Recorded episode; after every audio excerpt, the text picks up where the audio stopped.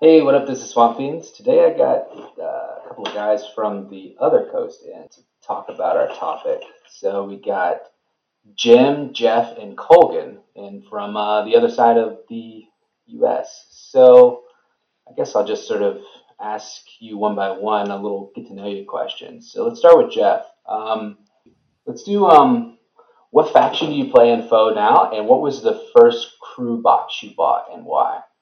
Uh, well, I play pretty much every faction now because I have this goal of playing every master.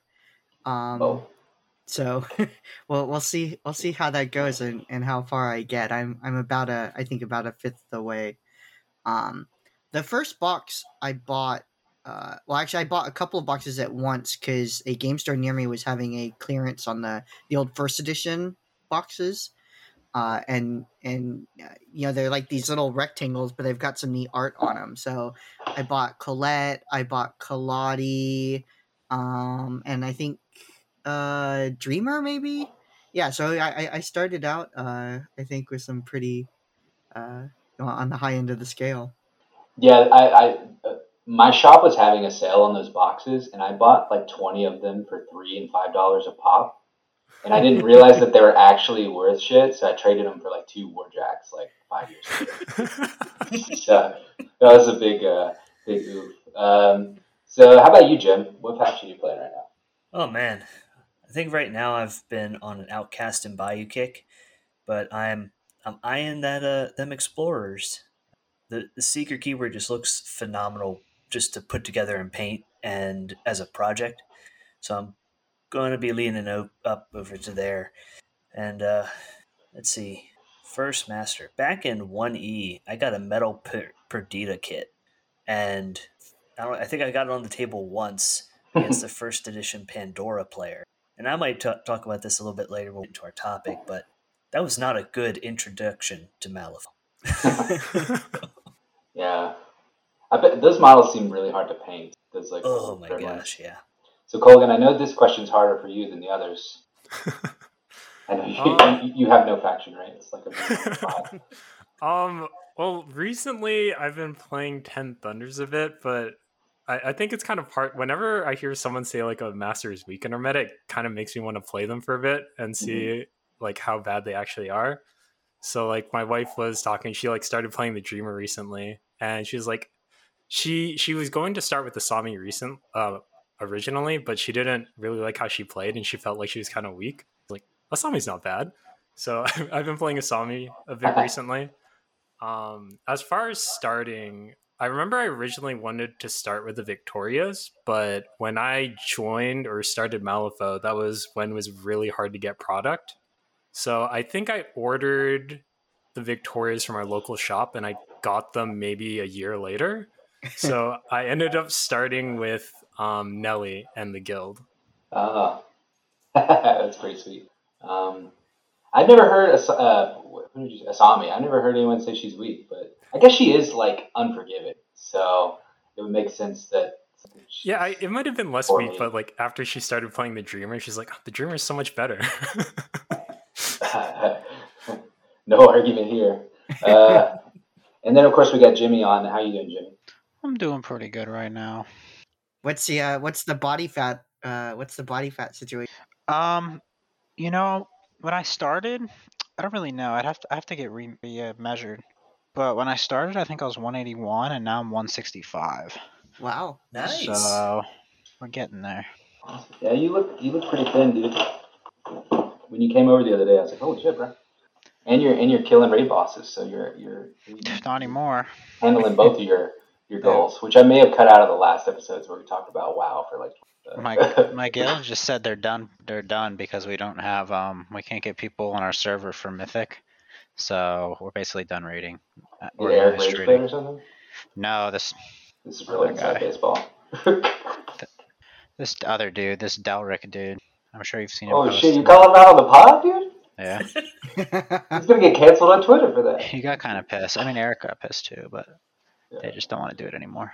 All right, so um, today for this pod, um, so the kernel of this idea came to me when I was doing the Parker deep dive. So when that comes out, I'll probably like link this episode just to be like, I'm not an idiot and my point wasn't that bad. Please listen to a little bit of a clarification. But on that, I was basically saying, I was trying to arrive at this point where, and I did it a pretty shitty way. I was trying to say, like, you know, uh, you should play with your friends like how you would play in a tourney, right? Like, you, there shouldn't be a distinction because, like, you, I don't know, it just feels kind of shitty to say something like, um, you know, oh, well, I'll say that's in now, but if it was a tournament, I wouldn't say it, it is. You know, I was just thinking, like, that's a shitty way of trying to say what I think is the point we're going to get to today, which is like, I think that when you play with your buddies and you play with your locals, you should do as much as you can to try and think about how you're going to play where you can grow together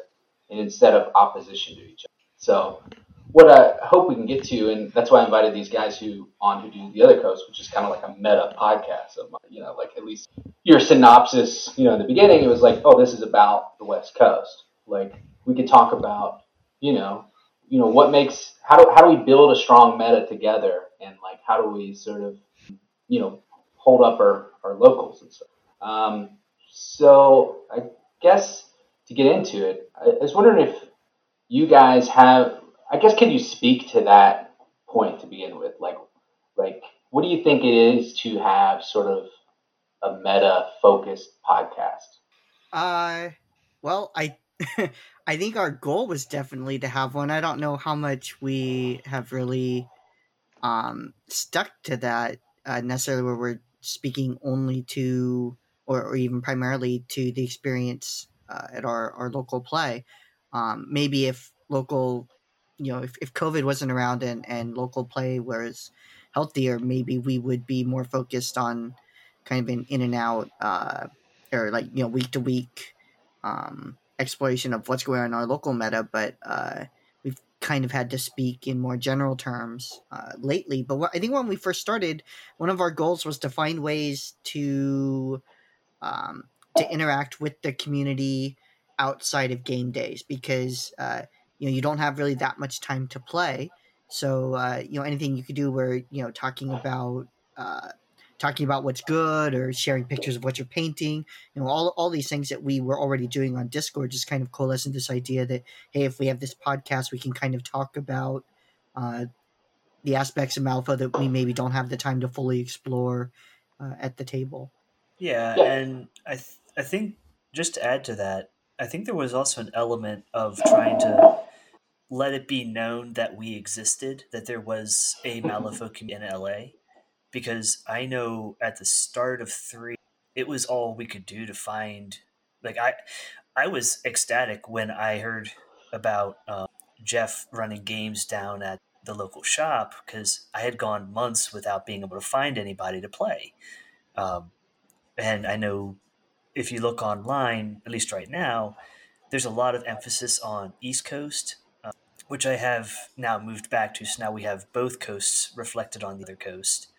But like you see a lot of chatter about East Coast, a lot about UK, some about Australia, um, lots of various European areas, but West Coast meta seems to have disappeared.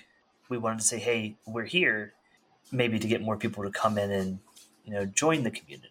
Yeah, and I think that um, no one would want to listen. It was just like a you know, like a weather report, but like the games that are going on in your meta, right? Yeah, like this week I beat Colgan again seven to four. This week I beat you Colgan do again, say that a lot.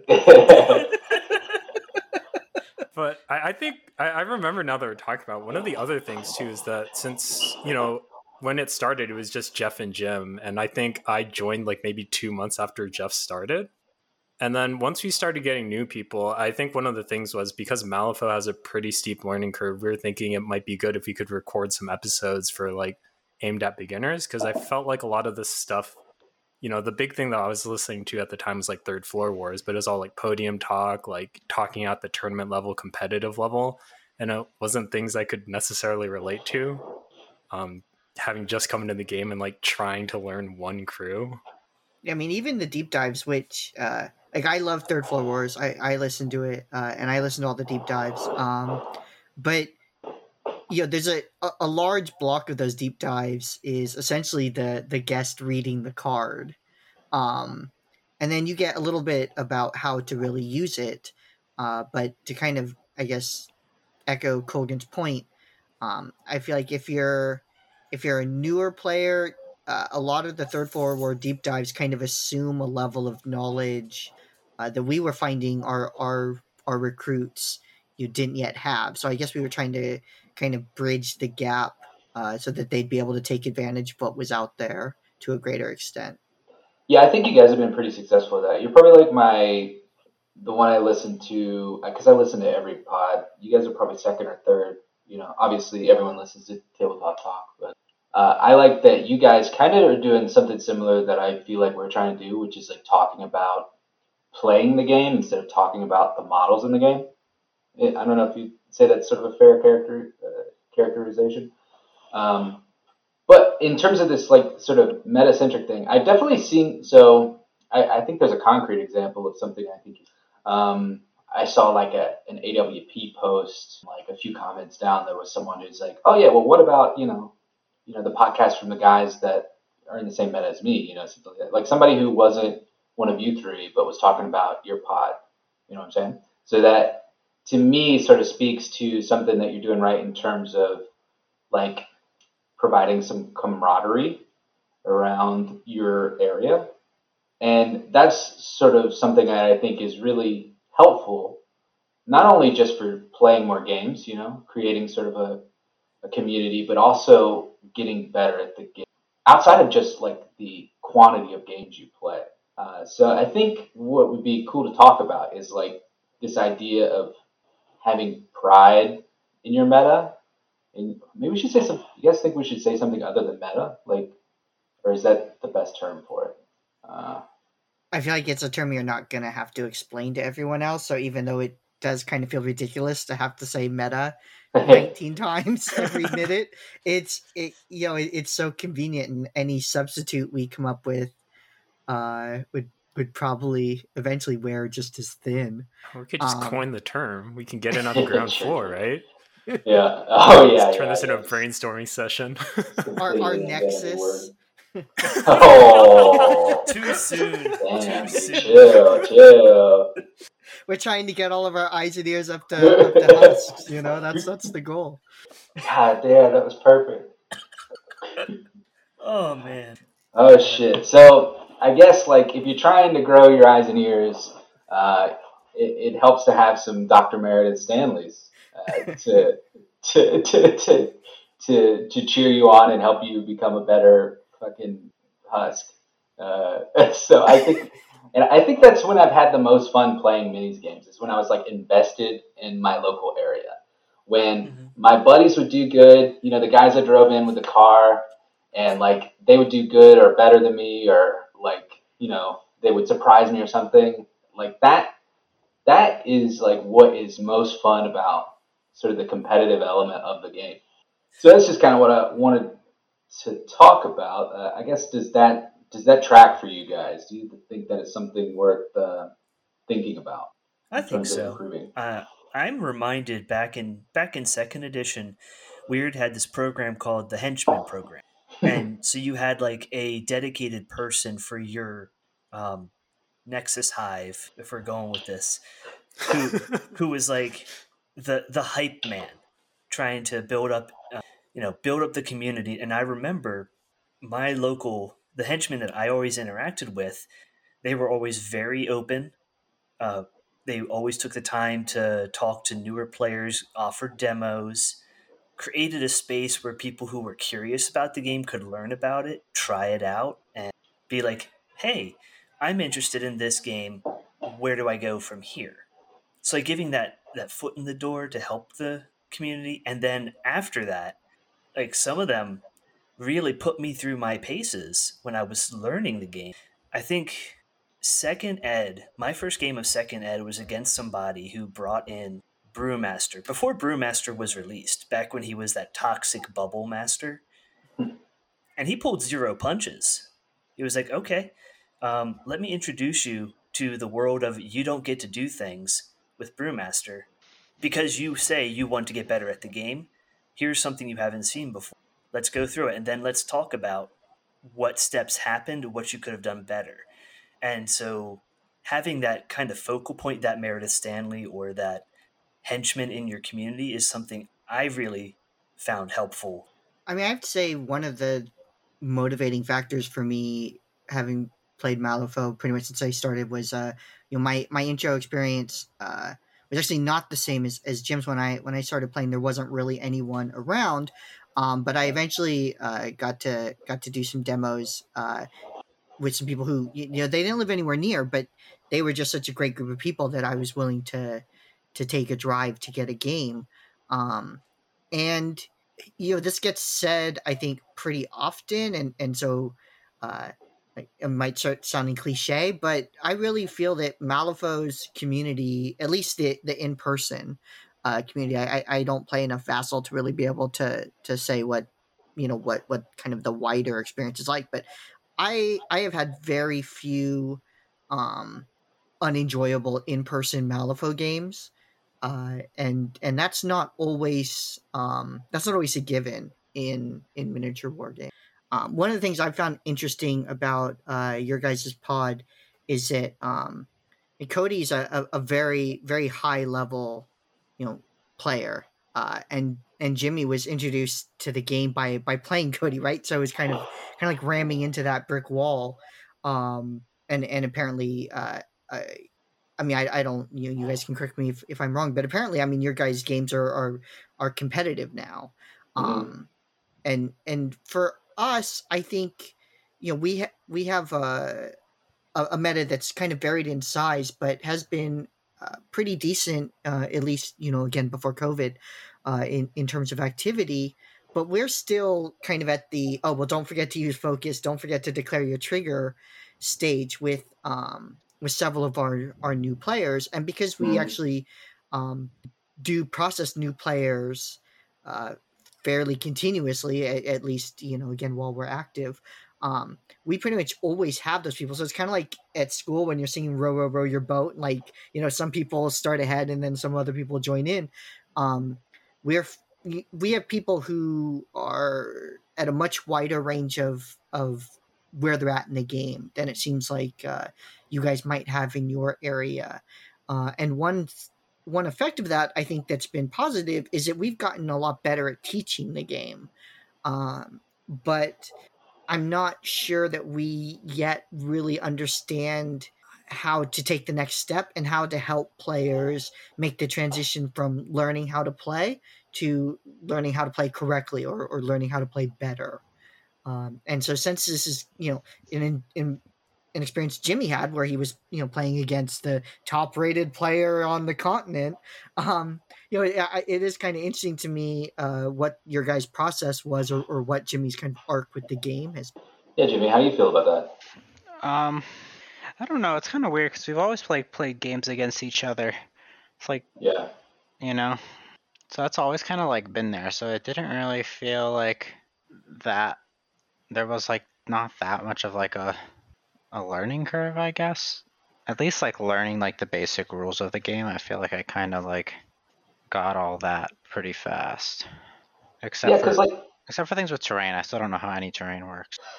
Nobody knows how any terrain works. Because I don't know. Uh, for, for, me, it, felt like um, so we've always sort of played games against each other on like a macro level. You know, like transitioning from 40k to Warmachine, it was kind of the same thing. Like you played Warmachine like six months before me, but once you got me up to speed, it's kind of like we were playing the same sort of game, but just with different yeah. rules. Yeah. And to me, it kind of feels like that. It's like once, like, once you caught up to speed on the rules, like you're already we're, we're back to playing like the same game we were playing before, just with yeah, uh, with with new you know just new rules instead of you know Warmachine or yeah, uh, which sure. I guess is not a thing that translates. I have definitely had some situations where I would meet a guy in like Warmachine or something, and I would be like, "Oh, you're my like you're my kind of guy. Like I know people like you, and I know that you're like a sponge." So it was like super easy to be like, "Okay, well, we're gonna level up together." You know what I'm saying? Like uh, I'm gonna I'm gonna you know play open kimono with you on this this and this, so that you can skip a few steps to get to a point where we can start to be competitive. You know what I mean? Um, and that's been fairly that's that's worked a lot of the time for certain people. But uh, it's not like a universal rule, right? And that's the um, that's what I that's what I'm thinking might be like the mediating thing here, right? So a lot of getting good, quote unquote, is like hunger. You know what I'm saying? Mm-hmm. It's like wanting to be good. And if you play these games, there's not a lot of reason to be good. You know, like most people don't want to win tournaments, and if they do, like, you know, they don't want to risk it at any sort of expense to their real lives. You know, like I'm, I'm even I'm not really that camp. Throw away certain aspects of my life to do good at this game. Mm-hmm. Uh, shit, if I if if if we're going to a tournament and my tummy hurts, I don't want to play. You know what I'm saying? Like for sure. So, so so that hunger is like a hard thing to find, and I think a thing that could be like a mediating uh, influence on that for a lot of people who aren't necessarily hungry themselves is to like well think about you know think about the squad basically. like if my boys are doing good i'm doing good you know what i'm saying like mm-hmm. if my friends are doing good, I'm doing good. I think that's like a, a, a decent little way to think about the game. Uh, that like my hope is that if if maybe we start to think about that, then we can play in a way that is like a good example for other people to like, you know, um, you sort of grow together. You know what I'm saying? Does that does that make sense to you?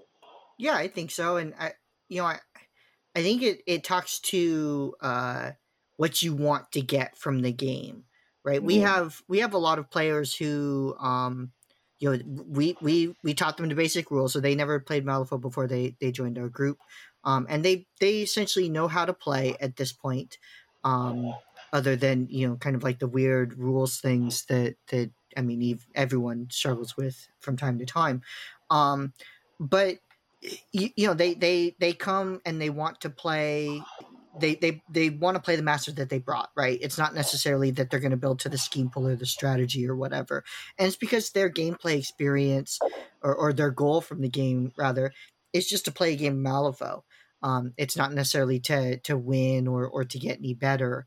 Um, but kind of going to your point cody one thing that um, maybe the more experienced players could have is this is this goal to be playing the game in order to help players develop uh, and if you if you go in into the game trying to get that out of the game uh, it very well could lead you to play differently right? It could it could lead you maybe to um, even talk about the pregame right? When when people come and they just want to play the list they want to play hey you know people should play what they want. That's that's totally fine. Um, but if your goal is to kind of build the meta or to help the players who want to improve improve, uh, you can, I think, orient every stage of, of the Malifaux game towards that goal, which is something that I really don't do, even though I, I would like to help uh, players develop, um, you know, at least insofar as I can. So, Colgan, I think you're you're coming from a position where you were the least experienced, and then you've leveled up a bunch as well too. So do you have any sort of perspective on this in terms of ways to grow, you know, if you're the new guy?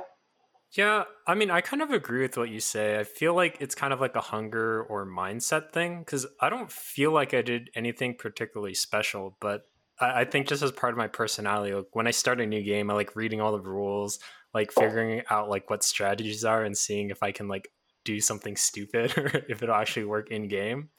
So, you know, I, I, think when I first started or for like any game, I was reading through all the rules. I was reading through like forum posts, trying to see like, oh, how do people play Nellie? Or after I played a game with her and I lost, I was like, what wasn't working for me? I kind of analyze it from that perspective.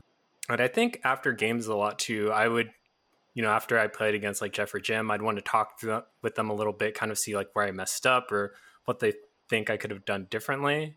And, and, to me, you know, I had played war games in the past, but Malifaux with how it scored everything and like dropping scheme markers instead of just trying to wipe your opponent off the board was a very different play style that I had, you know, it took me a bit of time to get used to.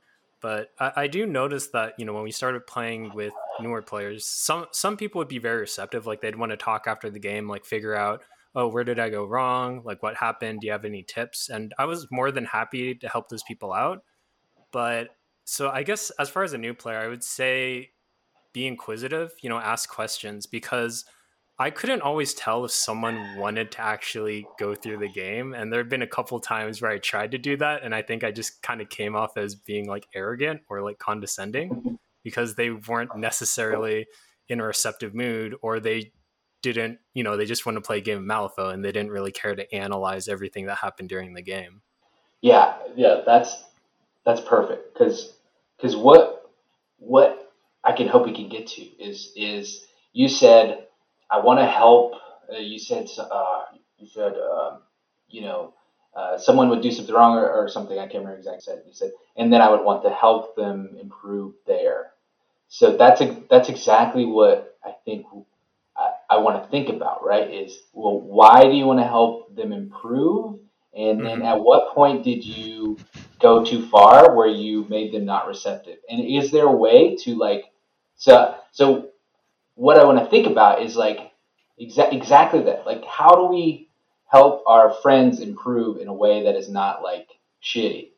Mm-hmm. That's that's exactly like the thing I want to think about, you know, with you guys. So like, uh, that definitely. I, I just think there's some there's some like there's some like stories I, I can think of that just are are like such like quintessential like moments where it's like thinking about your meta and your pride in certain situations like that just like made us improve in a way that is not condescending because mm-hmm. it's because it is so easy to be condescending right you can't I'm, you guys have all the all the the experience teaching people i am like bad at that because i'm just that line is so hard to toe uh, mm-hmm. where you're giving them space to win the game but not trying to be too instructive um, so like jimmy i'm thinking about like when we played Warmachine. one of the most like fruitful like gaming uh, periods we had is when we were playing Menoth versus Mercs, and like we were only playing each other, and we both like leveled up a hundred times. We played Harbinger versus Durgen like all day, every day, and then we played yeah. High Reclaimer versus Durgen, and then High Reclaimer versus Gorten and stuff like that. It was it was very tick for tack. You know, you do this, then I do that, and you do that, this, and I do that in, in some ways we were playing like tennis, right? Because we were equal, we were able to keep volleying, and we are both able to get stronger. You know what I'm saying? Yeah. And because of that, I, I like I took a game off one of the best players in the country. Really, I diced him, but I'm gonna say it's solely because you know, we were we were in the fucking hyperbolic chamber, you know, leveling up. Um, so, uh, like that's that that's that's the cool part of like having the squad or having your pride meta in your pride in your meta is that you do level up together and it is super cool. Like I, I know it's at certain points, you know, while we were playing Warmachine, you're like, oh yeah, fuck, yeah, fuck Miami, dude. I hope you fucking clock this kid, dude. Fort Lauderdale for life, son. Hell yeah. yeah, fuck that kid. so like, and like, I don't know, just that that kind of attitude was like it was it was really um, productive in certain ways. You know And It was it was like tribal, but also productive. Yeah. I think part of the struggle is that because different people get different things from the game. Um, you know, the same approach isn't going to work. Like someone like Colgan is great because he's just gonna, you know, he's gonna start. He's gonna he's gonna lose. He's gonna want to win. So he's going to make the effort, right? But there's also, you know, there's another end of the spectrum where there's people who they just show up to play and every week they kind of get their head kicked in um, mm-hmm. and you know i personally wouldn't really find that very enjoyable but uh, you know the people they come back uh, week after week to to play games and they seem perfectly satisfied but at the same time you know i'm sure as, as just kind of a normative value everyone would would be fine improving but how do you kind of help players who are not result oriented or result motivated uh, develop their play. Well, um, yeah, I'm just going to jump sure in here. Um, one of the most productive experiences I had with with improvement in the meta was when we had an event that we could work towards where we would be representing our community. Mm-hmm. Uh, specifically, I'm thinking of it was uh, all my stuff's from 2e because COVID. Um, but there was, I think it was Capital City Winter Murderland it was an it was an event Travis from the old Max Value podcast held, where it was a teams event where you had teams of three. You signed up beforehand, and it was like months in advance, and you would go, and it was one of those proto team formats where you could kind of um, you would see each other each team of three would see each other's masters, and they you'd pair each other up, and there was this whole mini game about who do we put our best player against this best player and we knew that in advance. So we could say, all right, well, we're reflecting the group that we're reflecting these other people in our community.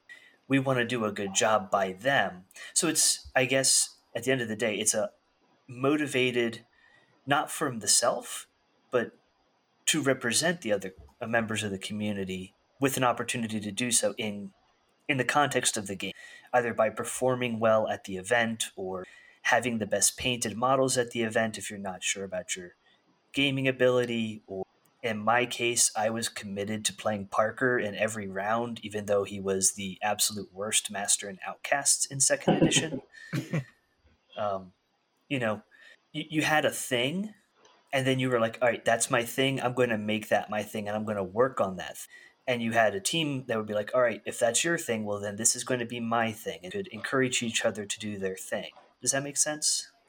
Yeah, they're still part of the same team, right? Right. Yeah, NC used to. I think that's one thing that NC did that was super smart. Is they had like every time there was a tournament, you would register for your store, and mm. whichever you know, kind of like how Best Coast pairing stuff. And the store that did the best would get like a little roaming trophy that would go back to whichever store did the best. And I think that uh, you know helped it was just like a little uh, you know trophy you get from a trophy shop that people would get passed around a bunch, and it was uh, helpful for letting people you know have some sense of pride from you know their little region.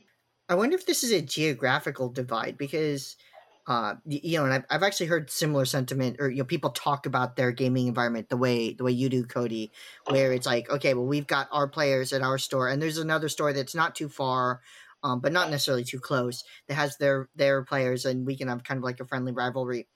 In Los Angeles, travel mm-hmm. is such a huge pain that although we know of a couple other theoretical nexi, um, we don't really interact. Uh, and and there's not, I think, uh, in the West Coast in general, um, it, it, you know, gaming in, in the West Coast, uh, there's I, I think th- there are far fewer of these local local identities within uh, I guess what you might call the, the same the same region uh, and and they tend to be pretty isolated from each other so like, if, if you're in kind of the same situation that we are we would have to foster um, something like that within uh, within the community of our own store, which you could definitely do, right? You can you can break off into teams and have like a friendly red versus blue kind of thing, um, just within within your local meta. I just I've always been really envious of the way people in the Midwest and the East Coast talk about gaming,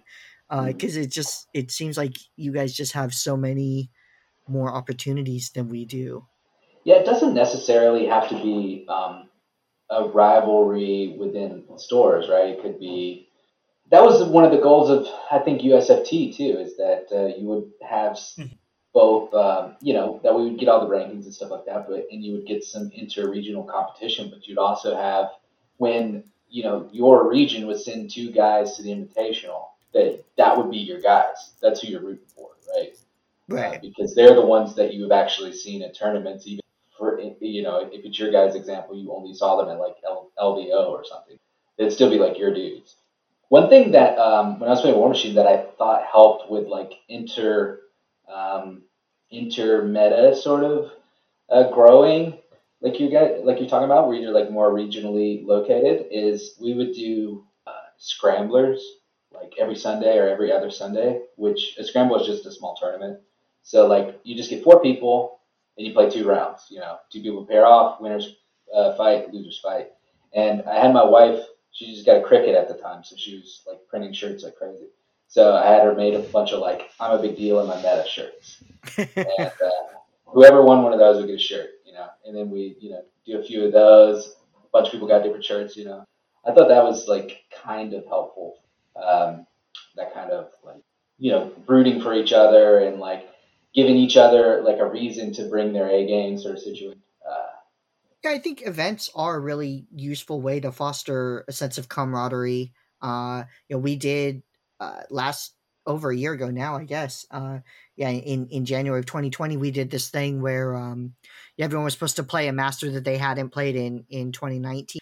Uh, and we saw a lot of really good activity from that. Uh, you know, we unfortunately we also saw Colgan playing Kaladi, uh, which wasn't ideal. Um, but uh, you, you know, I, I do think that part of what makes events successful is that if you come in every week and you play Malifaux, um, you know, even if you enjoy it, it, it can kind of feel like old hat after a while. So if you if you have an event that's that's a little bit different, um, it just casts everything in in sort of a fresh light. Yeah, hundred percent agree. If if like, so uh, I don't like to speak to audience, but so if you're a person that isn't so like the podcast says competitive, just hopefully prevent some negative reviews uh, for us. But if you're a person who actually doesn't go to events, the best thing that you're missing out on for for tabletop gaming. So there's like blissful moments when you're right. Bliss may be an overstatement for playing with toys. Uh, there's like these very strong moments when you know you played three rounds all day, you drove up with three dudes, uh, and you're like sitting in a fucking Zaxby's or Chick Fil A or some shitty restaurant after the the event's over, and you're just like talking about how your day went. Maybe one of your buddies did really well. Maybe they won the thing. Maybe they got second. You know, you maybe you did good. Maybe you you know maybe you did really bad this time. But you're all sort of like talking. It's like oh.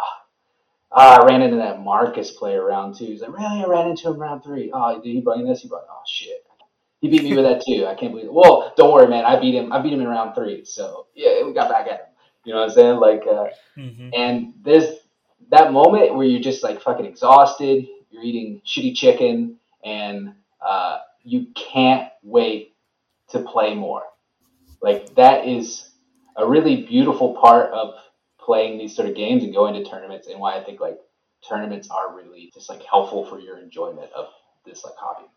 Yeah, no, I, I would agree, and I I feel a lot of people don't. Uh, a, lot of people who are active maybe with the game, but who don't play in uh, quote unquote competitive events, um, is because they worry that the experience is going to be somehow negative or uh, combative.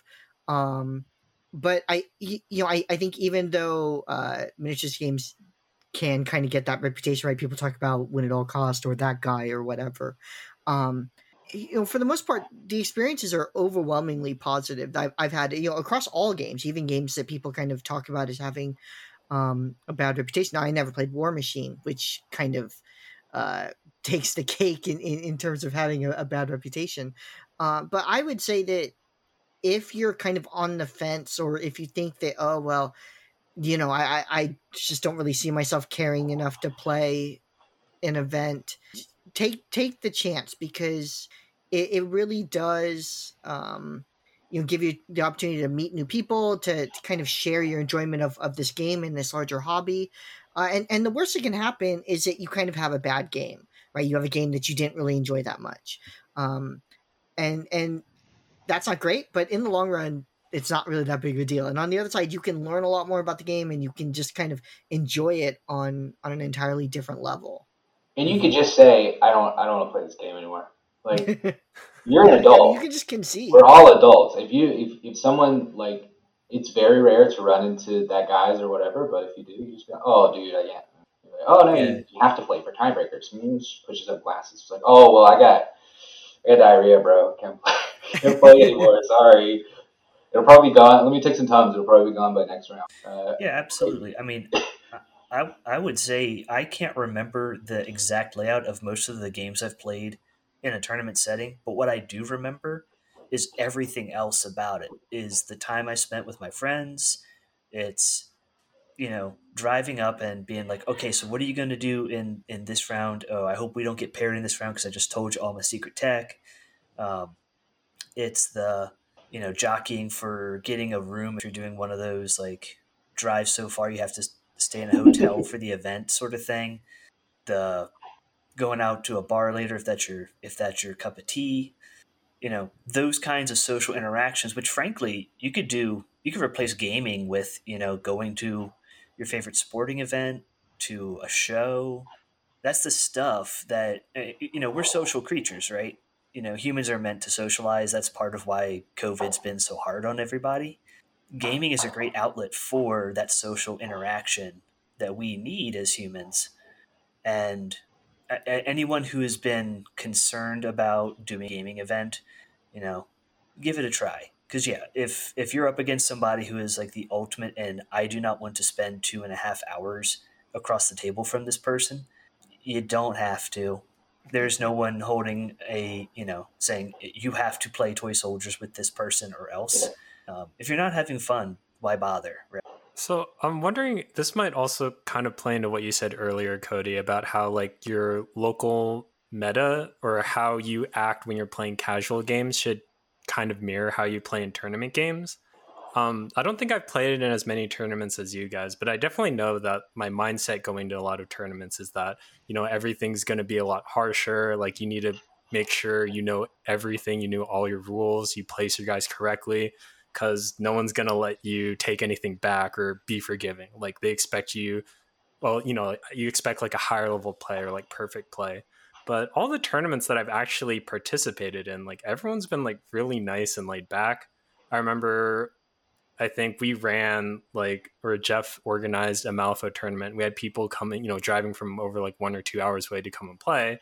And when people made mistakes, we even had like um, some people that were playing their first few games of third edition during the tournament, and everyone was really nice. Like the more veteran players like giving them tips during the game or letting them take back news because it's like, well, you probably don't want to suicide your guy into this hazardous terrain. So maybe we can find something else for you to do. And that, I mean, that made the experience really great. And I, I think it's the same thing. Like, I don't really remember specific moments or like specific games, but I just remember everyone being like really nice. Like, everyone was cheering for everyone else.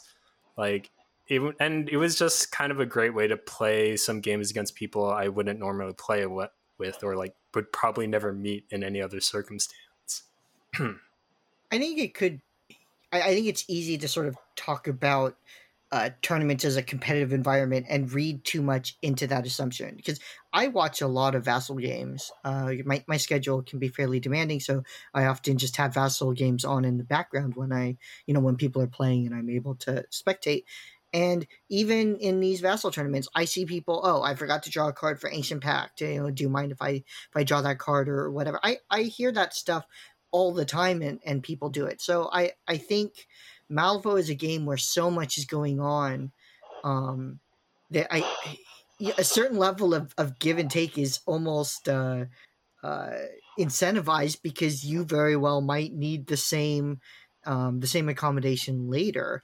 Uh, but it is interesting to me that you know eh, when when Cody talks about um, uh, you know not allowing takebacks, I'm sure he's not saying you'll be a jackass in the game.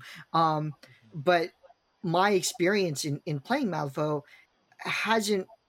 I, I haven't really seen that borne out either in my own games or even watching uh, people play across the world in Vassal. I think you hit on a really important point. It's like a lot of this is communication between you and and your opponent, whether it's you and your community, your, your nexus that you're growing, or your opponent in a in a tournament setting. You know, it's two people playing the game. It's not just you racking up with your models and someone else is there for you to their models over. You have to communicate, and generally speaking, the best way I found to both grow my community and to have a good tournament game is to be a you know considerate opponent to want, you know, I want my opponent to do a very good job because then if I win, I bet I beat an opponent who's doing their best. Uh, it's it's come up in podcasts before where you know no one likes to win by a gotchas, right? Because that's not really a test of skill. That's not really a, I did my best at this game.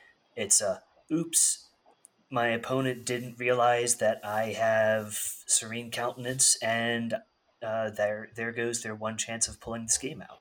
Yeah, I think the point I was trying to make is, and and this is something that we did touch on before, but it kind of goes to the expectation of how you want to play the game. Like for me, uh, like let's say Malifaux was was serious business, right? Like you're playing for uh, your Nike sponsorship or whatever, um, you know, like it, like it were an esport, like League of Legends or something.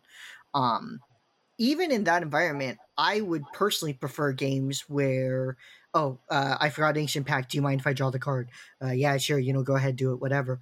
That is, uh, that's just the kind of game I would prefer to play. But reading you know not that cody necessarily means this but one possible interpretation of of this like you you shouldn't be doing takebacks just as a, a normative expectation is that you want to play the game with the higher level of precision and so when two players come to the game and they have differing expectations in that regard um you know, it's it's not like one is right and, and one is wrong, or the person who allows takebacks is a great guy and, and the person who doesn't is a jackass.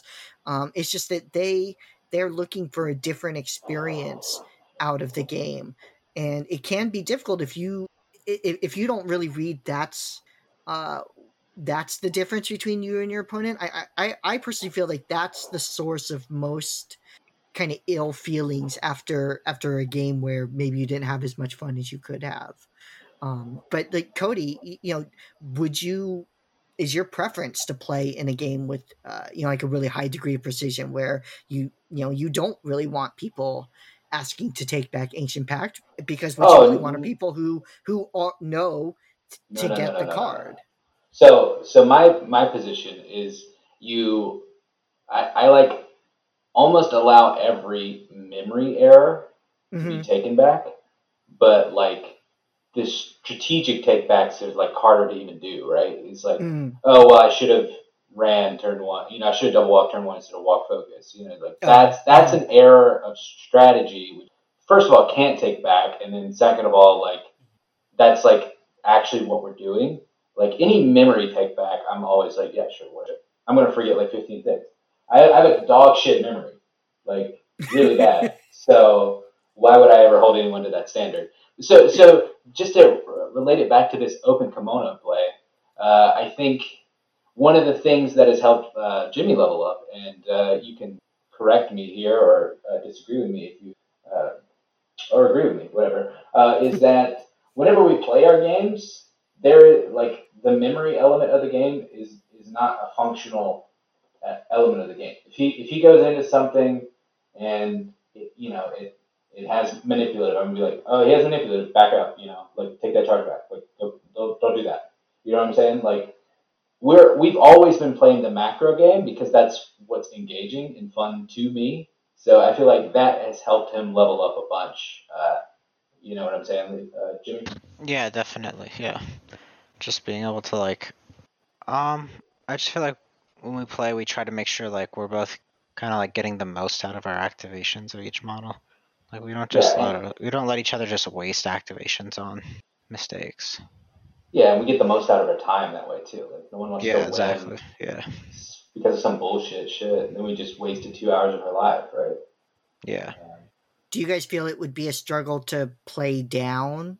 You know, toward maybe someone who's who's really new to the game, so they have their crew box crew plus you know one you know the enforcer that shows their keyword or whatever and, and that's what they've got. So they don't have a great list and they're pretty new to the game. Would you find it difficult to kind of play at their at their level so that it wasn't an 8-0 stomp um uh, you know so really trying? now we're really so now we're really getting to what we need right? We need these concrete like so if you are a person in your meta and you're the bet if you're if you're the big sh- uh, big fish in the small pond like how do you help your meta get better, right? That's what we want to talk about.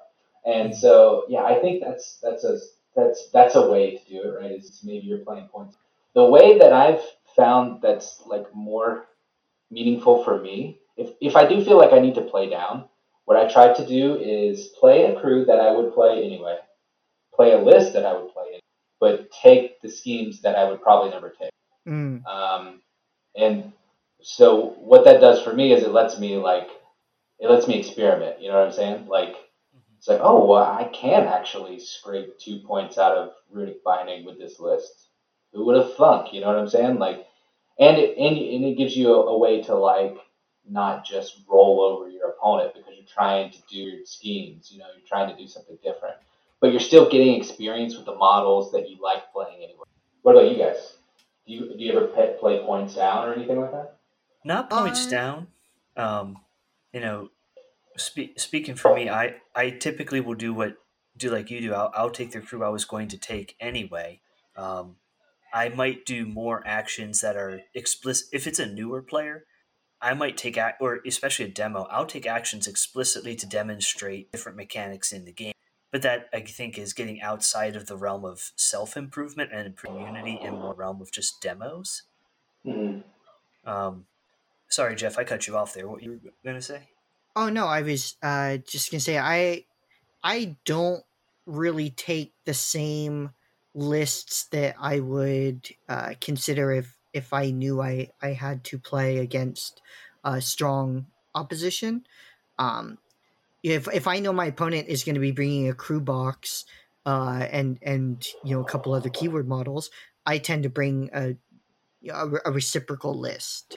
Um, because one of the things I find that people kind of if you're not really experienced um, it's hard to really understand just how valuable the efficiency of, of these superior models is and how that translates into advantage on the board and and so i feel like a lot of times it's it's hard to really kind of look and see oh well how did i lose this game? Um, whereas if you're using models that are closer or, or at least a crew composition that's closer to what your opponent has uh, i generally find that it's easier for them to get a grasp of of kind of what's going on and if they ended up losing kind of what went wrong in in the game on their own. Yeah, that's like that's, demo level right? I mean are you, changing anything when it's a it's a person who's like ah, I played a bunch of second, you know, but this is only my third game of three. Are you still do you still think you should do that or what? I mean, I personally would, uh, okay. but I think if it's uh, if it's someone who shows up and they're like, "Oh, well, this is my first game of third, and here's my yeah. list. It's Colette and the Mech Rider and the Arcane Emissary, and it's like, okay, well, you know, it's your first game of third, but uh, it, you know, if I if I break out the um, uh, the Perdita crew box here, this isn't really going to work. So, uh, you know, I'm, I'm going to have to try to play to the level of the game that it seems like my opponent is looking for. Um, and part of what I struggle with is even though I'm an experienced player, like in, in terms of skill, like I'm a fairly mid tier. I, I can provide reasonable opposition to most people. Um, but I'm not I'm not going to be podium hunting. I'm I'm just not super strong. So people who are kind of looking to to really build in a in a competitive sense, there's only so far I can really go. Um, but I feel for people who want to learn the game or who know the basic rules and kind of want to get a handle on on a new keyword or a new master or something like that i feel like my approach might be you know one where they they feel comfortable doing that. I mean on on that note i feel like your approach is also kind of tailored to our meta right? So i don't know how other metas are but because most of our people are new i think we more or less know the collection of every player in our meta. So when you know I don't think there's a lot of times we're actually building lists to the scenario, or it's maybe only you and I that actually have enough models that that would make any kind of meaningful difference.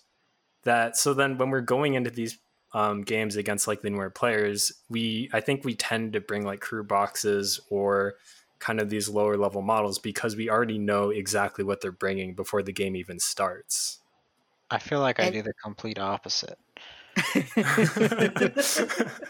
I'll talk to Cody about my my master declaration to the point where it's like even if I already knew what he was like he already I somehow just I already like he was gonna play on. She's like, well, I picked this because I couldn't pick this master because if you were picking this, it would be bad. And like I try to like pick based on faction, assuming my opponent just has everything in whatever faction they declared and try to pick like the best for the the pool into that faction. Well, this is actually something that's always kind of bothered me, or not maybe bothered is too strong, but something I've always been kind of concerned about. Is it the hiring process? Wyrd has set that up intentionally, right? You, this isn't a game where you, you're it's not 40k where you're able to play uh, the Imperial Guard in any you know in every mission in in every round of the tournament or whatever. The Malifaux is explicitly not supposed to work that way. Um, but for a lot of newer players, or even even if they're you know even if they progress past where you can call them new, but uh, they're just not super committed to the game. Um, I feel like there are probably a lot of players out there who just play the list that they have that they brought to the store, um, no matter what, and it, it it kind of I guess all of these games.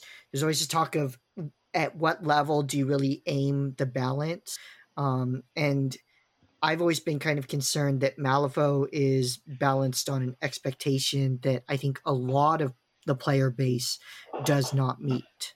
And and so the you know the the way the way you uh, Jimmy the way you and Cody play that's that's the process that Wyrd is expecting you to do and that's the process that probably makes the game work.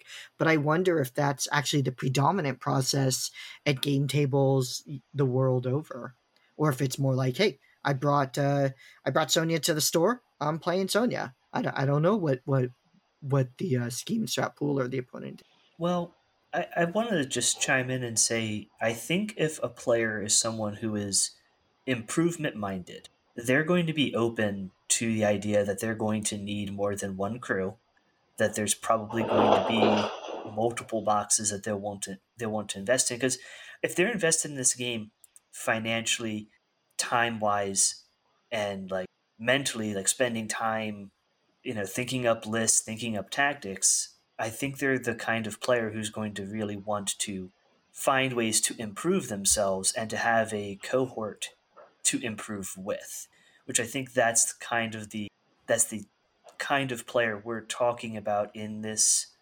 section. I, I could be wrong on that, um, but it's like it, it feels to me that yes, there's always going to be members of a community who are beer and pretzels players, Mhm. but there are also going to be players who want to get better and there are ways to help them get better and they're going to be motivated to do so I think Yeah, that's, that's fair. like I that's just like feel your you know, squires, right? You know, you you're the big fish in the small pond. You got you got your squire squire riding in the battle. You know, you already got some minded people who who are already down the clown. You know, but it's the I guess the the type of player you're talking about is kind of like people playing Malifaux the RPG. Yeah, it's like Mhm. I I just played Titania. You know. Uh, and usually that's for lore reasons, you know. It's like I play Parker Barrows because I want to, you know, do my Arthur Morgan play Malifaux. Uh, so I, I guess the question would be like, well, so if you if you if you're of the mindset that you're trying to grow, you know, you're trying to grow together, even with uh, the, the people who have these disparate goals and they want to be sort of like RPG players, how much, like, like is it worth it? I, I- think it's worth in, still trying to incorporate them, right? Like, Mhm. do you guys think it would be okay, uh, assuming we're all, uh, you know, assertive individuals, uh, to just be like, hey, I know you play Titania, but last time I was at an event and this Nekima player just beat the shit out of me. Would you be okay picking up Nekima to try and, like, you know, play that against me? You guys think that's fair? yeah, I don't I think there's think- anything wrong with it. Uh, How sorry, dare you? I guess I guess my feeling is that you know Colgan, like Colgan and Jimmy are both newer players who have an who- who had or sorry at one point they were newer players when they joined the game they were newer players they have an improvement motivation they also have experience from other games to me al- although obviously you should provide those players with with whatever help you can those are the kind of people who they're going to get there on their own, right? As long as the meta is active, as long as they're able to get games, as long as they feel interested and that they're growing, they're going to improve on their own. And so that's why, you know, maybe it, it sounds like I'm I'm more concerned with with these we can call them casual players, I guess. But for me, it's kind of like the casual players are the ones who aren't going to grow on their own. That's kind of why I, I'm most interested in, in in what their journey with the game would be like. uh, jeff this might come as a shock to you but when i started the game i too was a newer player but um, uh, joking aside, as far as you know, Cody, what you mentioned about you know encouraging members of your community to maybe pick up other keywords that either to play against to try and you know cut your teeth against that Nekima. Um, one thing I found helpful is I have a problem where I, I want to buy all the kits and put them together and paint them, Yeah. and, and then they're sitting in my bag on game day. Well, I really enjoy lending people crews to try out to see if they want to play them. And if you have a large enough community where everyone has, you know, like their handful of masters in each faction, it's entirely possible that you can build up a, a library of keywords. And you know as the editions change as gaining grounds come and go you know oh man wong's going to be the new hotness in gg2 and everyone's like okay well can i get some playtest against wong? Well now you have a player in the community who has a wong crew. And if they like it then you know have your store order it. And that's and that's something i wanted to uh, make a point about especially for folks who are looking to improve their community and grow their community is involve your local stores. Because your stores are where if you're well at least post covid game stores are where you're going to congregate. They're that third place for you where you can build that camaraderie that spirit like going to the club uh, the, the game club my experience with game stores is if they're not selling the product they're not super keen on you playing the game in the store. You know they they want their game tables to be showing off merchandise they have. So if you encourage the store to carry the product you know and i know Wyrd's had there, there have been concerns about getting product in the past. All the game stores that i have worked with have been able to get product. I don't think that's as much of an issue anymore and that also allows you to say, hey, man, did you see the new kit that just came out? I think it'd be right up your alley. And, you know, it's easier to get people into the game and to get these new kits to grow and to add these tools to their repertoire and your community's repertoire if you take that little extra step to involve your, your local game store. Yeah, I think that's that's pretty good advice. But to clarify what I was uh, saying with the the Titania uh, is that what I think the goal, if you're this kind of big fish small pond player, the goal of asking them to pick up is not to experience against Nekima and get better. It's to invite that person to be on your team. Does that make sense? Like, I think that by saying, "Oh, I, I need help against Nekima. Like, can you help me out?" You know, then then you guys then you guys are kind of on the same team. You know what I'm? And I think um, if it, I think if you think about it as sort of that's a way to give that person some pride, and, and even if they don't go to tournaments, then now that they have a little bit of a little bit of invested interest in, which I think could help. You know, now now maybe they want to pick up Dreamer to help you out with that. You know, something like that. You know, and I think Yeah, I think it could be a mediating sort of situation if we, if we try to get everyone on the same squad. You know? Yeah, no, I mean, I, I think that can definitely help help kind of build the, you know, like it, it it kind of gives them a stake in your results, and you get back and you can say, oh yeah, you know, I saw that they did this and this, um, and it could even, um, it could even lead to them developing play, uh, in in that master, as you say, uh, you know, as you kind of relate what you saw. Uh, at the tournament from other uh, Nekima players. They might be like, "Oh yeah, I didn't think about that," and that might make them interested in playing it um, in in in their own right. Uh, and I think that kind of goes to this sense that it's it's possible to build uh, to build an investment in the meta uh, outside of, of or away from the gaming table or in addition to the gaming table. Um, and you know, Cody and Jimmy, you guys have this this podcast that uh, has been really well received. You guys have the super active Discord. You know, have have you found that those um, that those things have, have changed your meta or changed the way you looked at the game or provided you with more incentive to to play the game? Why don't you get Jimmy? Yeah, I think so. Um, yeah, like seeing other other you know people in Discord talk about certain things. There's been like, some things people bring up that I want to try, like stuff like that. It kind of helps improve. Um, this whole like concept of like a like like a team, i- your meta as a team is like is pretty like huge in like Magic the Gathering. Mm. Mhm. when I used to play, like if we were all planning on going to a tournament, there would be we would spend we would meet up on days that maybe we would normally play like basically we would play a tournament and we would just play whatever format that event was instead. Maybe like six of us or you know five or six of us, and we would just play matchups. The matchups we'd want for like hours. Like we, we would play like okay, first we're gonna play a bunch of game ones and we're gonna just alternate who goes first. And then okay, well I won most of the game ones. Now we're gonna play sideboarded, so we're gonna play game twos, and well I won most of the game ones, so you get to go first on the game twos, and we're gonna play that out, and just like basically learn the matchups. Like it was like a big deal, and like every you always wanted like the people like the people you traveled with, Yeah. you wanted to do well. Like I remember one like tournament that I went to, and it was in like Kentucky or something, and it was like a big tournament, and we were all very like you know rooting each other on, having a good time. And I remember in like the third or fourth round, I got paired against one of the guys that I I came with in like a in an eighteen hundred person tournament, It always happens, doesn't it?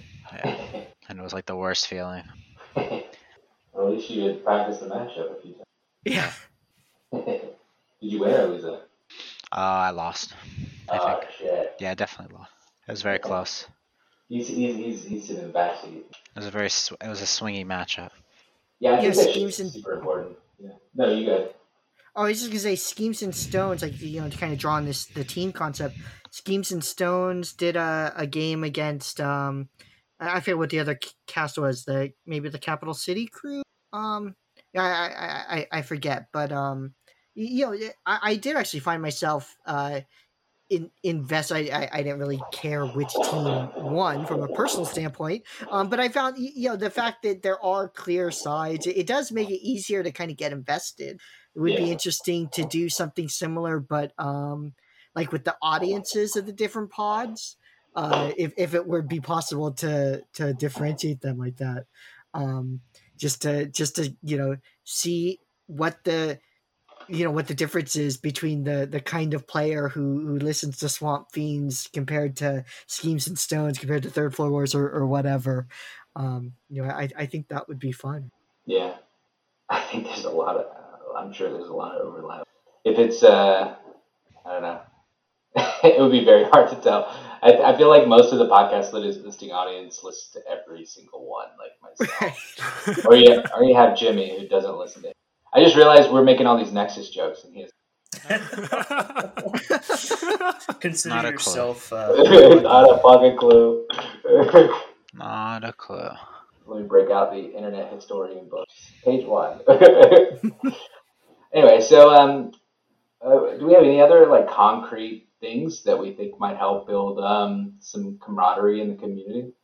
I, th- I think you can. It's the little things, especially starting out, that are really important. What was it you said earlier, Jeff? We had a player who started, and then like the first game he won was what a month in, or so, a month oh, of are you talking about Liam? yeah, No, that And was then, like like- a year in. Oh, and- Liam's great. Liam's like the coolest person ever. yeah yeah, and so and so like when he finally won, it was like whoa, yeah, and like really supporting those small victories to like reinforce the positive atmosphere of the game. Um, yeah, I mean, I, I would say you know everyone kind of has something that they're looking for out of the game, and I still feel that probably the biggest draw for a lot of people is kind of like the social aspect. So I guess I'm not sure about a lot of other people, but it's a lot easier for me to socialize or talk with people if there's some kind of activity going on. Like the most awkward thing for me is just like to sit across from someone I don't really know and like, all right, talk, have a conversation. But you know, if you have a game to play or you have something else to kind of, you know, occupy your mind for a little bit, it makes it a lot easier. And I think, you know, if you're going to try and build a meta, you know, the first thing you need is people, and people are only ever going to come back if they have an enjoyable time. So I think I know that there's been a couple players in our meta that, you know, the only reason that they even stuck around at the shop is because, you know, Jeff was out there making sure we had consistent game nights or he'd approach people in the store, ask if they wanted a demo of Malifaux. And, you know, we had all the stuff there. So it's like, all right, you don't have to think. Like, we got the cards. We'll walk you through it. It's like, if you want to stop at any time, that's fine. And we even started this thing now where if people go through a demo game, then they can pick from our little stash of starter or core boxes. So Oh, master geez. core boxes that we have.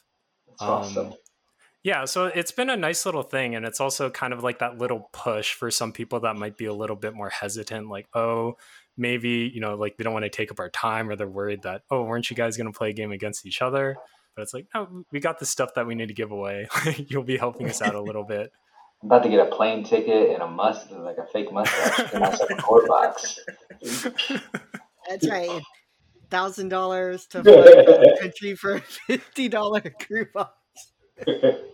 That's economics right there. yep. Uh, Stonks. Colgan and I did actually recently do a game where uh, we were we were planning on playing a game, um, but we ended up kind of uh, like co-piloting uh, two two players who they they'd done a demo previously, so they more or less understood the the basic rules, or at least you know how to do flips and and whatever else.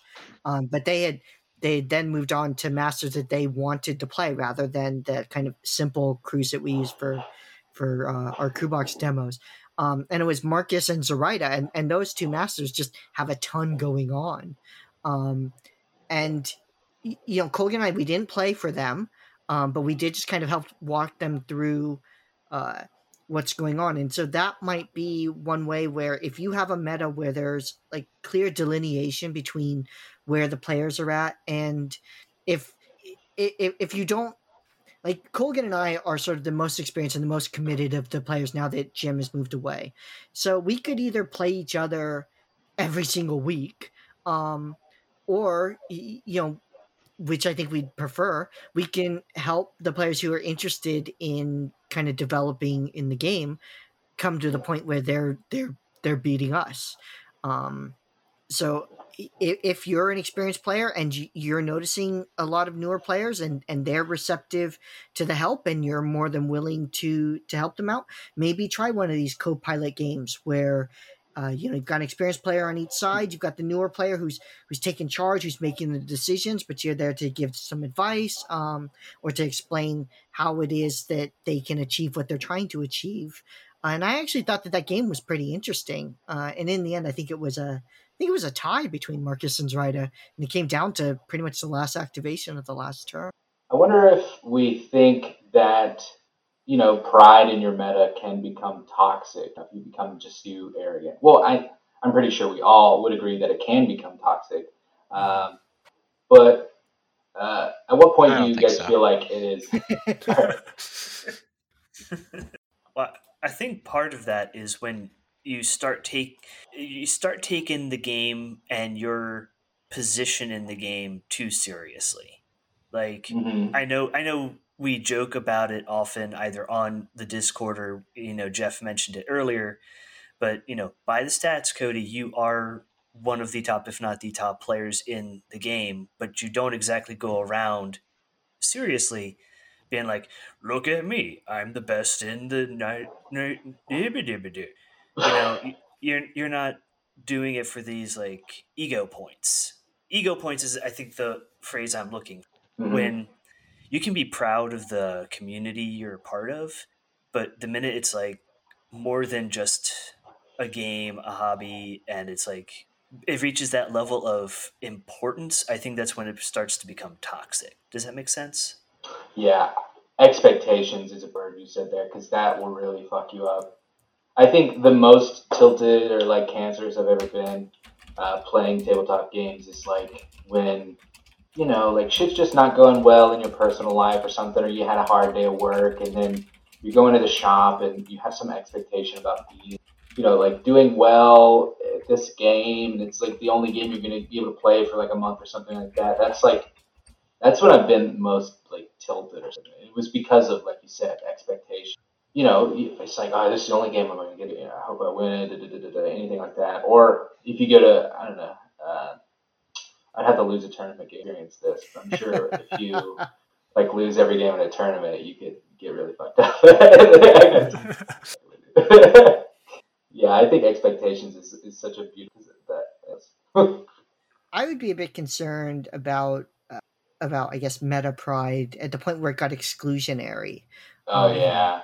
and this could also actually exist within a meta, right? Like if you have a, Yep. a, a clique uh, within a meta, um, because you know all these games want and in fact need more people to participate at basically every level of the game.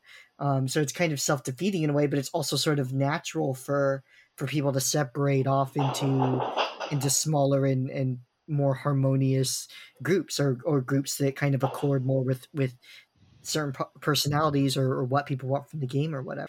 Um, so I think like if it's oh like I don't you know the people at that store over there they're they're jerks or you know Mhm. we don't want to teach a new player or whatever. At, at that point, I think a meta could become toxic, and I think probably pretty stale too. Like if you and Jimmy, um, were like, oh, we don't want to teach uh, uh, John, you, you know, some some random new person because they're not going to be at at our level. Um, you know, you're just saying, oh, we're we're just gonna we're consigned to play each other uh, for all time. Yeah, when I first moved to North Carolina, it was so weird. I lived in between two stores, and both of them had active Warmachine groups, and they hated each other. and they never got it. It's like I guess it was such a it's like a clique thing, but like both stores were like, oh yeah, we don't like this. They play no, they play different than we do. And then I would go to the other store and they're, yeah, we don't like this. they play different or something like. Definitely that sort of like that was definitely not pride. That was like a clique with yours. It was just like it was probably some you know this henchman doesn't like well this press ganger doesn't like that one or something. You know, it, Right. it could have been something so silly and clickish. So yeah. well, and the pettier the venue, the greater the tyrant. Right. This is why this is why the people on homeowners associations are the worst people on earth. Um, like if you've never dealt with an HOA, you, you know you're lucky. Um, and for those of you, I guess listening, if you, any of you are on HOA, I guess uh, take a good look in the mirror. Um, but it it it is kind of weird how how something that's supposed to bring people together uh, for no purpose other than fun um, can lead to kind of this this tribalism, uh, which I guess we shouldn't complain about too much because the psychology behind that um, is probably why we have society and stuff like that. Uh, but if if you're finding uh, it hard to retain new players, it might be because, and, and perhaps unintentionally, you might be giving off a less than welcoming vibe. And wh- and one thing that might be less than welcoming, which you might not maybe hit on, is if you're slagging off the the gaming group next door. Uh, that can definitely come off wrong uh, to someone. yeah, Yeah. I think that. Oh, sorry. Go ahead. no, you go. Uh, yeah, I was gonna say. yeah, so I was gonna say that being exclusionary, and I think being really mindful, I guess, of how you speak of other people, because when I go, it definitely gives me a bad vibe. If you go to a store and like the whole time they're just like shit talking other, it Mhm. doesn't make for a very inviting environment. And you know, as you were saying, I guess if you're not getting new players, or like one way to kind of safeguard against being exclusionary, I think, is to make sure that you're always reaching out to people that kind of come into the store that you might not have seen yet. You know, maybe just start a little conversation. You know, it's like, hey, would you like, you know, want to play a game or like what games do you play? Because I, I remember going into another store and, you know, I think um, they were talking about like playing some Blood Bowl and the shop owner was like, oh yeah, there's a few guys that play Blood Bowl here, but um, they don't like wasting time. So if you don't know the rules, then they're gonna get mad at you. I'm like, oh, okay. I I kind of never want to learn Blood Bowl. If I'm gonna learn it, like I don't want to play here. Like I don't want my first game to be against someone who's just gonna be like staring daggers at me because I haven't memorized the rules or I'm like not very comfortable with my play. So, which Warmachine group did you end up joining? Uh, was that question for me? Yeah, yeah, like uh, you know, jerk, jerk A or jerk B, like which. Uh, I lived in between both of them, and I just kept going to both of them. And every time I'd say like, "Oh, they're not that bad." Yeah.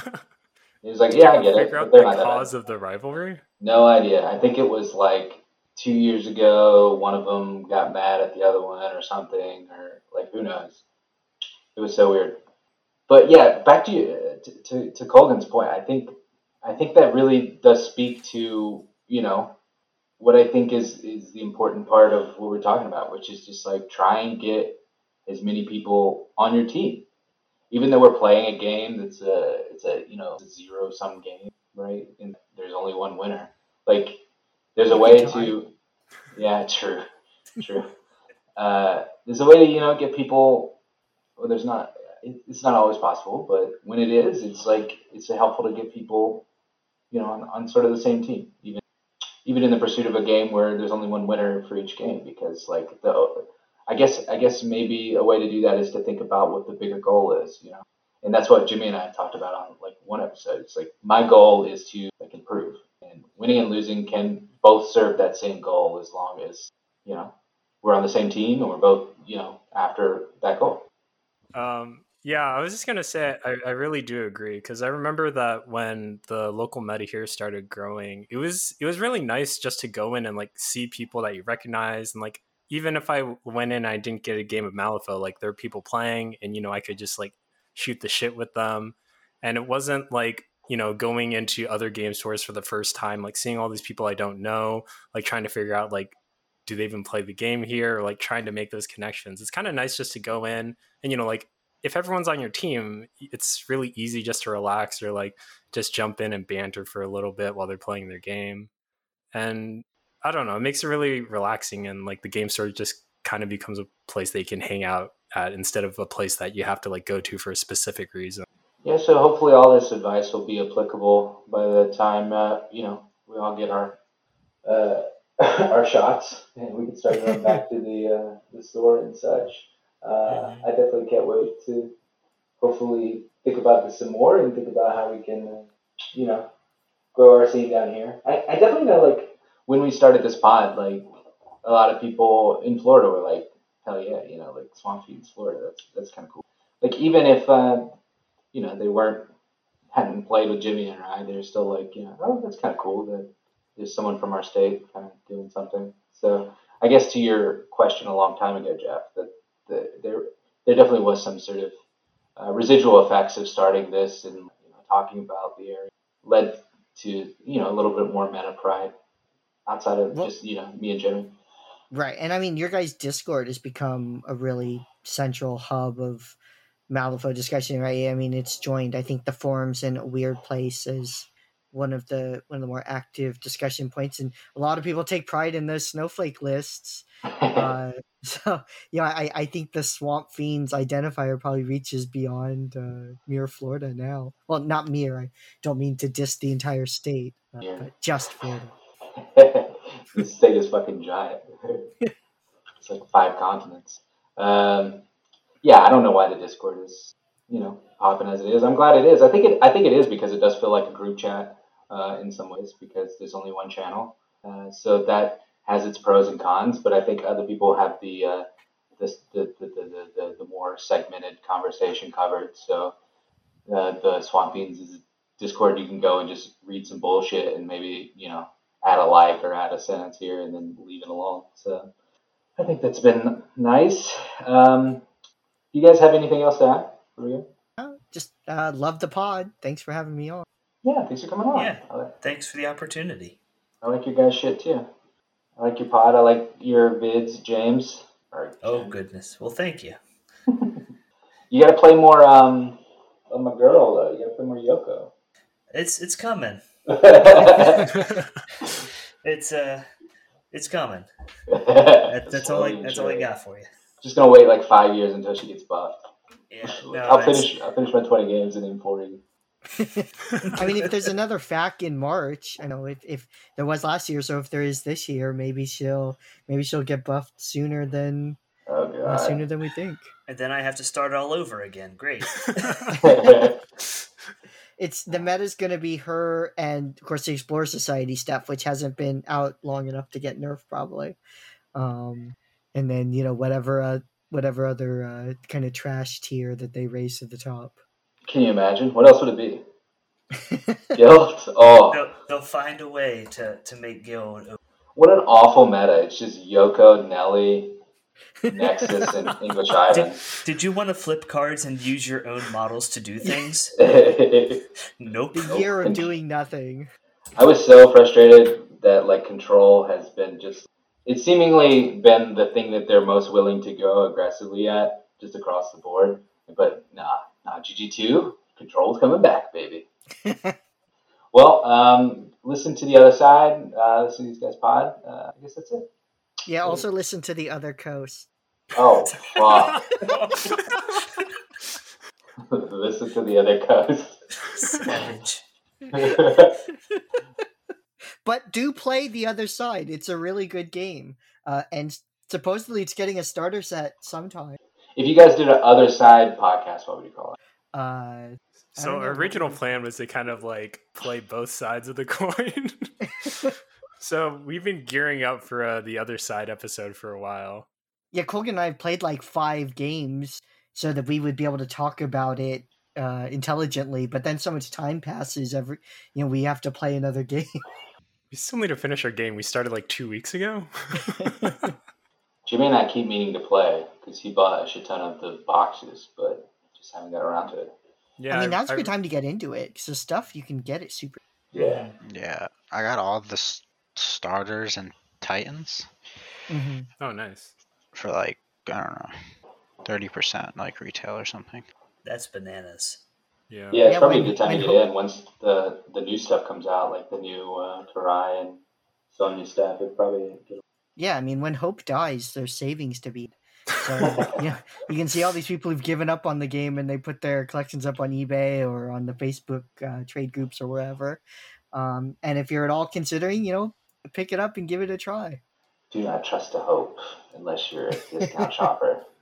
Goodness. I'm really turning this off now. What are you doing in my swamp?